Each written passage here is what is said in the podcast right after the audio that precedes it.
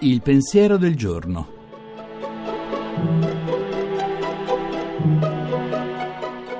In studio Nicoletta Tiliakos, giornalista.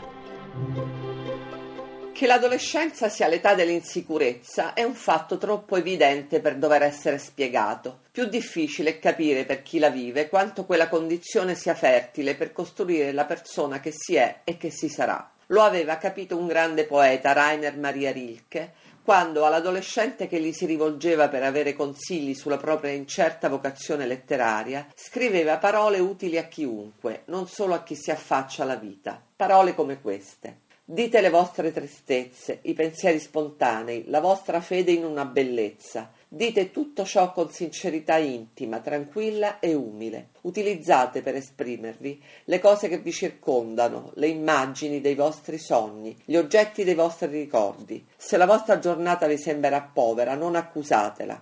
Accusate voi stesso di non essere abbastanza poeta per chiamare a voi le sue ricchezze. Per il creatore niente è povero, non esistono dei luoghi poveri, indifferenti. Perfino se voi foste dentro una prigione, le cui mura soffocassero tutti i rumori del mondo, non vi resterebbe sempre alla vostra infanzia questa preziosa, questa regale ricchezza, questo tesoro dei ricordi? Volgete a essa il vostro spirito. Tentate di rimettere a galla di questo vostro passato le impressioni sommerse la vostra personalità si irrobustirà, la vostra solitudine si popolerà e diventerà per voi una dimora per le ore incerte della giornata chiusa ai rumori dell'esterno. La trasmissione si può riascoltare e scaricare in podcast dal sito pensierodelgiorno.rai.it.